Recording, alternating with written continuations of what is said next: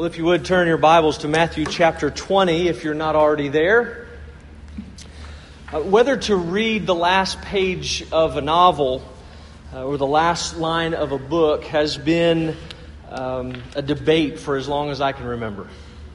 Uh, some people like to read the last page because it helps, uh, particularly of um, those books that seem to be a little more um, tension filled they feel like that if they read the last page, that it'll release some of that tension so that they can pay attention to more of the subtleties of, of the character development and the plot line and things like that. Um, others think that if you read the last line of the novel or read the last line of the book, that you're ruining the whole thing, uh, that you're, you're taking away from the importance of, of what the author was wanting to do. Um, I personally couldn't do it, but I have to admit I, I, read very little fiction, so it's not something that I encounter a whole lot. Um, I can't even watch a, a, sporting event that I've recorded if I know the final score, no matter how close it is. I mean, I just, it's a waste of time. Um, and yet, this is exactly what I'm going to do tonight. Um, I want to start with the conclusion. I want to start with where we're going to end. I want to share where we're going to end up. Uh, I'm going to read the last page, so to speak. I'm going to do what a lot of dramas have been doing lately. Uh, if you watch any television at all, uh, a lot of dramas have recently been. Uh, the opening scene is actually the climax of the show, and then they spend the rest of the time going back in time and bringing you up to speed on how they got there at that uh, climactic moment. And each time they come back from a commercial, it'll say two weeks earlier, and one week earlier, and one day earlier, and 12 hours earlier. And, and, and that's how I would like to approach tonight. So here's the conclusion. Here's where we're going to end. Greatness is achieved via a couple of paths. Uh, one involves ladder climbing, it involves power grabbing and status seeking. It involves one upmanship because the prestige that is desired is acquired through particular positions that, that are obtained or attained. But it's a path of bondage, it's a path that leads to exhaustion, um, and it's a course that's traveled actually um, naturally because we travel that path in and of ourselves, by ourselves, in our own humanity, because we're left to do so, again, by ourselves, to live our lives as, as we began. But the alternative involves it's a, it's a path of humility, it's a path of one, a one down posture. It seeks to, uh, or it seeks the best interest of others we, we put the best interests of others before our own. Um, it's a path of freedom, and it's a path that leads to rest. And it's a path or a course that's actually lived spiritually. It's a path uh, in which we live lives that are no longer our own because we've been bought with a price, we've been ransomed by the person and work of the Lord Jesus Christ. And the question before us, as, as it is always, is what are we going to choose? Which path will we choose? Which path will you choose? So now let's go back. Let's go back and take a look at how we arrive at that conclusion. Uh, let's stand, if you would, in the honor of God's Word. Daniel did a great job of reading the passage tonight. We're going to look at verses 17 through 28. I want to read verses 17 to 19 and then uh, jump down to verse 28. Hear now the word of the Lord. And as Jesus was going up to Jerusalem, he took the twelve disciples aside, and on the way he said to them, See, we are going up to Jerusalem, and the Son of Man will be delivered over to the chief priests and scribes, and they will condemn him to death and deliver him over to the Gentiles to be mocked and flogged and crucified. And he will be raised on the third day. The Son of Man came not to be served, but to serve, and to give his life as a ransom for many. The grass withers and the flower fades, but the word of the Lord stands forever. Let's go to the Lord in prayer. Well, Father, we thank you for this, your word, and we thank you for the reading of it, the hearing of it, now the preaching of it. Would you grant us ears to hear that we may be different as we leave. Father, may we see Jesus tonight. And it's in His name that we pray. Amen. You may be seated. Uh, in the words of Yogi Berra, deja vu, it's like deja vu all over again. Uh, for those of you that have been with us, you understand that because it seems like we've been here before, and, and we have, not necessarily here in Matthew 20, but we've heard this same sort of story for the last few weeks because we've heard over those last few weeks Jesus explaining of why he's going to Jerusalem. We've heard him speak of his death and resurrection, and we've heard him address the issue of greatness within the kingdom. Not only greatness within the kingdom, but how we can become great. It's something that we've heard from chapter 16 all the way up now to chapter 20. And so the headings might be the same, but the characters are a little different, the circumstances are a little different, and the content is slightly different. There are some new things that he's added in this context. So we want to look at three things tonight as we look at this passage from 17 to 28. We want to look at the message repeated because it is repeated. Uh, we want to look at a mother's request, and then we want to look at the Messiah's response. Right? So the message repeated, the mother's request, and the Messiah's response. Jesus and the twelve and, and several others are on their way to Jerusalem, as has been the case, for, again, for the last several chapters. And Jesus, at this point, takes uh, t- the twelve and pulls them aside. And he says something uh, very similar to what he did in chapter 16, actually, identically to what he did in 16. He says that they're going to Jerusalem and he's going to suffer at the hands of the religious leaders. He also repeats what he did in chapter 17, and he says that they will be, he will be delivered over in a hostile manner. In other words, he's going to be betrayed. He's speaking of what Judas is going to do and that that's going to be a, a kind of a hostile maneuver on his part. But he also adds some new things here in chapter 20. Or before we get there, he also says things that they both had in common, both uh, seven, or 16 and 17. And he says that he's going to die and he's going to be raised on the third day. So that this would have been something that they've heard before, that they would, their ears would have perked up, but at the same time thought, you know, we've heard this. But then he adds something to it in chapter 20. This time he includes the fact that the religious leaders are actually going to turn him over to the Gentile leaders to, to be uh, mocked and to be flogged, which is really to be beaten, uh, and to uh, be crucified, to die. So the Gentiles are new in, in this uh, in this particular chapter. And though he alluded to the fact that he would be uh, crucified on a cross, and we read that from chapter 16 when he encourages the, the disciples to take up their cross and to follow him, he hasn't actually said that yet, but he does here in chapter 20. He is going to be, in fact, crucified. Now, we mentioned back in chapter 17 that due to their own preconceived ideas of the Messiah and the kingdom that they were having trouble understanding what Jesus was saying.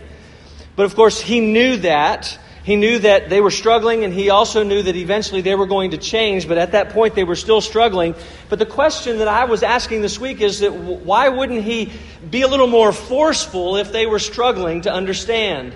And if why would he pull the 12 aside from a larger group? Because it seems like if they were going to understand, one of the ways to bring that about would be to increase the number of ears that were actually hearing so that they could actually, you know, they could talk about it among themselves and maybe some light bulbs would have started going off for those that were there.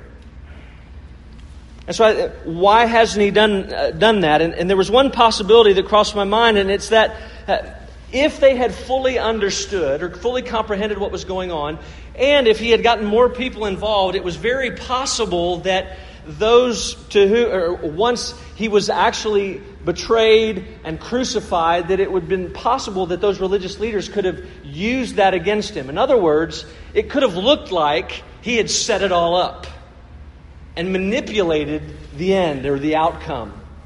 If he had been talking about it more and more, and he had been drumming up support, and he had been widening that circle of understanding, and then he actually carried that. They, they may have accused him of manipulating the whole situation for his own end. But by leaving them in that state of, of incomplete understanding and by minimizing that circle, I believe that that accusation was actually nullified. But can you imagine the conversation once it actually happened. Imagine after the crucifixion, just imagine after the resurrection and hearing the conversation of, you know, he said this was going to happen. And somebody else in the room saying, you know, he actually told us three times. And someone else probably saying, well, you know, he gave us more details each and every time. And then somebody chiming in, yeah, it happened just like he said it would. You know, is it any wonder at that point that they did, in fact, take up their cross and follow him? Is it any wonder that they waited and went to the nations preaching forgiveness and repentance in his name, having waited on the Holy Spirit to clothe them with power on high before they went out to go as Jesus told them to do? Because the truth of the matter is, if he had been exactly right about his death and resurrection, if he had every detail right, they knew they should listen to him. They knew they should uh, obey him. They knew that they should do exactly what he had asked them to do. And it would have been at that point that their faith would have been strengthened. It would have been that point that that, that, that strengthening of faith would have come to that, that full fruition.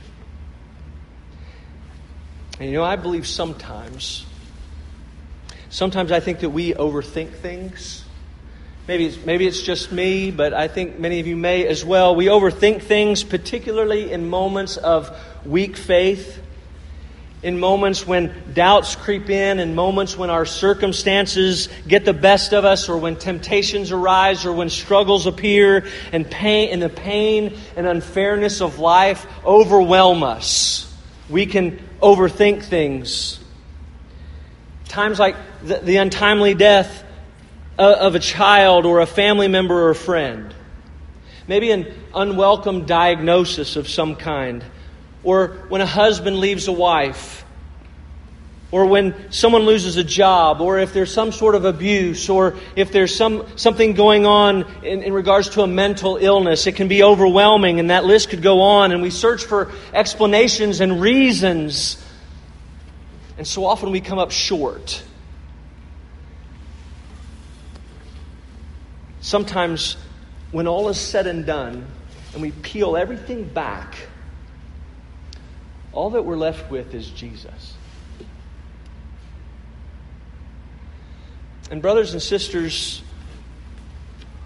he died exactly the way he said he was going to die. And his death and the circumstances around his death completely shatter the idea that life is going to be pain free, without suffering, and fair. But he follows that up, right? And he said he would rise again. And he rose again just as he said he would rise again. And his rising completely shatters the idea that pain and suffering and unfairness are random, meaningless, and without purpose. Wherever you are tonight and right now, regardless of your circumstances, regardless of your feelings, and as real and as intense as those circumstances are and those feelings may be, you can trust the facts of the death and resurrection of the Lord Jesus Christ. You can trust the reasons for his death and resurrection. You can trust the results of his death and resurrection. It or they are true. His word is true. And because it's true, we can sing as we sung just a few minutes ago, though troubles assail and dangers affright, though friends should all fail and foes all unite, yet one thing secures us, whatever betide. The Scripture assures us the Lord will provide. No question. When we get back to where they are pre cross, and pre Jerusalem, the disciples are continuing to wrestle with this idea of the Messiah and wrestle with the kingdom and wrestle with the idea of greatness. Uh, despite the fact, if you look back in chapter 19, he says that all 12 of them are going to sit on thrones and, and judge the 12 tribes of Israel. And even though they've heard that, they're still arguing among themselves. They're still vying for positions in the kingdom. You know, that's not enough. They've got to one up each other. They're looking for that greater prominence in the kingdom. And I'm not sure if if James and John have just have been fed up with Peter, if they're tired of his mouth and the foot and mouth disease and all that's been going on with him the last two or three chapters, but they decide to take matters into their own hands and they come up with their own plan. And they decide to send in mom. Uh, some think that um, their mother was actually the sister of Jesus' mother, and so that would make. Um, her Jesus' aunt, and that would make the boys the cousins of Jesus. And so, you know, what's up their sleeve, if that's in fact true, what's up their sleeve is not only to send in mom, but they're, they're going to play the, the, the mom card and the family card.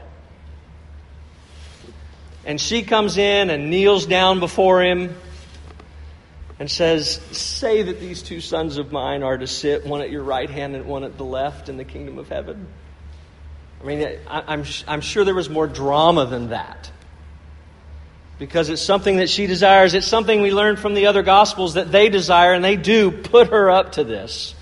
This isn't something that she came up with on her own. And as you can imagine, the other ten are not happy about it. The Bible says they're indignant. And so, despite all that Jesus has been saying, regardless of the self denial that he describes in chapter 16, dis- despite the receiving and restoring and the reconciling with others in chapter 18, regardless of the first being last and the last being first in chapter 19, they still have this wrong idea about greatness. They're still struggling with it. And there are a couple of things going on. One, of course, it's obvious, is that each one of them still have this desire to one up the other. They still have this uh, desire to achieve position. They still want prominence and power and prestige. Uh, their their self perceptions of themselves are all based upon what other people think about them and their acceptance and rejection by others, um, their, their, uh, what position they hold and the performance uh, in that position. But something that's not as obvious, I think, or at least it wasn't to me, it struck me this week that they actually are believing at this point that, that greatness is based upon that position they believe in some way that they don't need to pay their dues. They don't believe that they need to work or earn their greatness. It just should be bestowed upon them based upon the position that they hold as apostles. So it's based upon uh, who they are, the position that they hold, and really who they're with. And we give them a hard time, really. We're really quick to jump on the disciples for how they act. And I get it because really they're acting like three year olds at the top of a slide, vying to be first down the slide at the city park, rather than those upon which the kingdom of heaven is going, or the, uh, the, the church upon, upon whom the church is going to be established. And so uh, we give them a hard time.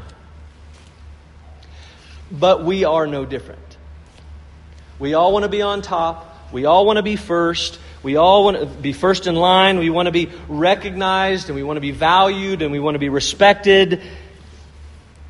And really, we want those things bestowed upon us. In some cases, we're willing to work hard for them, but really, it's about, in some ways, we think that, that we are inherently valuable and, and, and, and are owed that, those, those accolades and and the positions, and somehow they're owed, and and it's nothing but pride. It's nothing but pride, and that pride is timeless and universal and left unchecked. Proverbs 16, 18 says, Pride goes before destruction, and a haughty spirit before a fall. And that explains why Jesus responds the way he responds. He responds in three ways.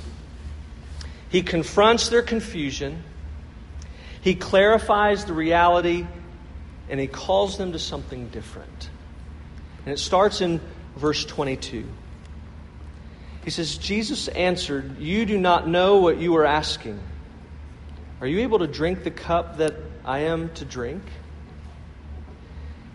And as I've mentioned several times, they're seeing, they're seeing um, the kingdom and, and his role, and Jesus' role as the Messiah through this lens, uh, through, through a lens of, of an earthly kingdom and an earthly king.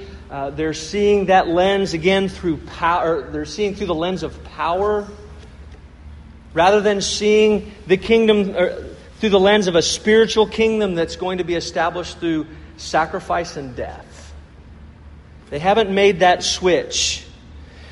And they also haven't made the switch that not only is the kingdom going to be established, not only is there going to be a cost to that establishment, but there's also going to be a cost to be a citizen within that kingdom. He's been saying this Uh, over and over for several chapters now. The kingdom is about humiliation and suffering and self denial and self sacrifice. All of those things precede that full and final consummation of a kingdom where all things will, will be glorified and, and joy will be had. So Jesus begins to confront that confusion. And he does it on a couple of levels. One, of course, they don't understand the nature of the kingdom, and so he wants to confront that. But they also don't, understand, and he wants to confront the fact that it's going to cost them something to be a part of the kingdom, uh, not to mention um, what is going to cost them to be on his right and left. And so he matter of factly states that they don't know what they're asking. You don't know what you're asking. And he asks point blank, are, are, you sure that you're ready to suffer as I have suffered? Are you sure that you're ready to suffer in my name and on my behalf? And they, of course, are just run right in, yes, we're ready. But we know that's not the case. We're able to see and look back and know that they, they aren't yet ready. And I think there are two things for us at this point that we ought to pause and just consider. One is this one is that, that we should pause and think about how we offer others or how we share the gospel. We ought to be careful not to offer an everything will be better if you choose Jesus kind of gospel. Because this is obviously not the case. While there is joy and healing and hope and forgiveness and security and promise and blessing. Absolutely, there is. We should not promise what we cannot deliver. And secondly, I think this should really cause us to pause and think about how we pray for our own sanctification. We ought to consider how we pray for our sanctification. I read this this week in J.C. Ryle's commentary, and it was too good not to share. He says, We ask that God would make us holy and good. It is a good request indeed. But are we prepared to be sanctified by any process that God in His wisdom may call on us to pass through? Are we ready to be purified by affliction, weaned from the world by bereavements, drawn nearer to God by losses, sicknesses, and sorrows? Alas, these are hard questions, but if we are not, our Lord might, might, might well say to us, Ye know not what you ask.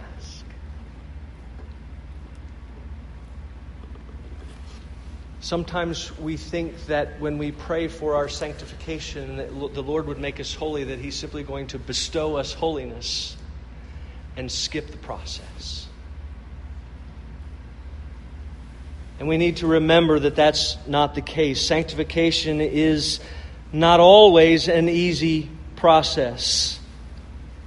And so, as we read through this passage, may we take pause and consider and be mindful of our own understanding of the kingdom and what it's like to be citizens within it, but may we also consider the gospel and how we are to present it, and how we pray, and how we should be ready for the process through which God desires to sanctify us and to conform us into the image of the Lord Jesus Christ.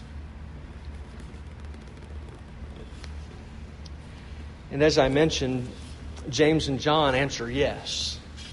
Right? They, they charge full force in, into a yes, and but they don't do it. Right? Initially, they run and hide. But eventually, that changes. And Jesus knows that it is going to change, and he clarifies that, and he says that they will, in fact, eventually drink the cup that he is to drink. He lets them know that it is coming. And of course, we know that's true, and how James dies, and how John is exiled on Patmos. But in verse 23, he clarifies something very important for them. He says, To sit at my right hand and at my left is not mine to grant, but it is for those for whom it has been prepared by my Father. It is Jesus who has appointed the apostles, but it is not his role to determine which of them will be great in the kingdom of heaven. It's the Father's role. in other words, their apostleship did not determine their greatness in the kingdom. Their earthly position did not determine their heavenly greatness. The Father has already determined who will be great. It was the Father who has chosen his people before the foundation of the world. It is the Father who has created, as we learned in Ephesians, who has created good works for his people to walk in them. And it is the Father who has determined who will sit at Jesus' right hand and left hand. In other words, again, earthly positions do not equate into heavenly greatness. And so we can think that pastoring a multi campus megachurch doesn't mean greatness in the kingdom. We also know that pastoring and, and, and being a church planner doesn't determine greatness in the kingdom.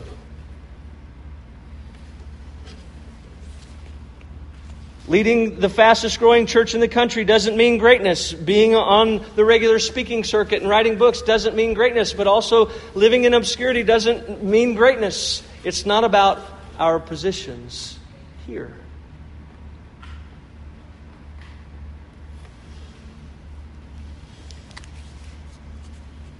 He said it twice in chapter 19. The last will be first, and the first will be last. The Father determines greatness, and greatness is not determined by position, but by service. Greatness is determined by service, and that's what leads him to this call to be something different. Something different than the world around us. Look at verse 25. He says, But Jesus called them to him and said, You know that the rulers of the Gentiles lorded over them, and their great ones exercise authority over them. It shall not be so among you. But whoever would be great among you must be your servant, and whoever would be first among you must be your slave, even as the Son of Man came not to be served, but to serve and to give his life as a ransom for many. The focus of the world is power and position. And the focus of the kingdom is humility and service. Vastly, vastly different. And Jesus calls the disciples here in Matthew 20, and he calls us today to be different than the world around us and to humble ourselves and to serve one another and our neighbor. To serve one another and our neighbor. Greatness in, in the kingdom is not measured by how high we might rise, but how low we might stoop and what we're willing to do for the benefit, the, the, the, length at which we're willing to go for the benefit of those around us and for our neighbor. And what's so amazing is that Jesus here doesn't ask us any, to do anything that he hasn't himself been willing to do and hasn't in fact done.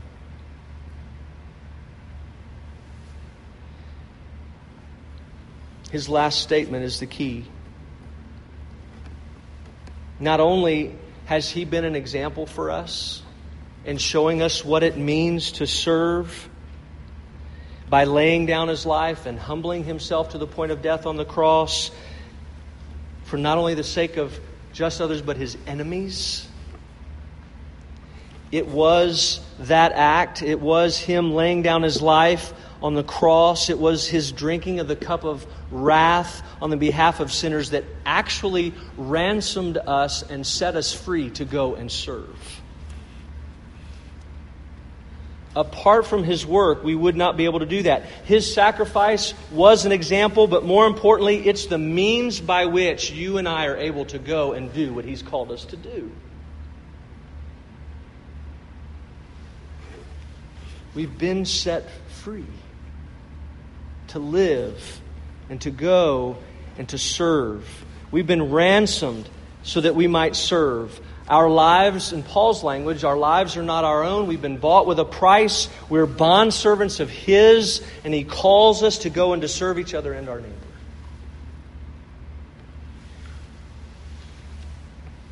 And we arrive at the conclusion back where we began two paths.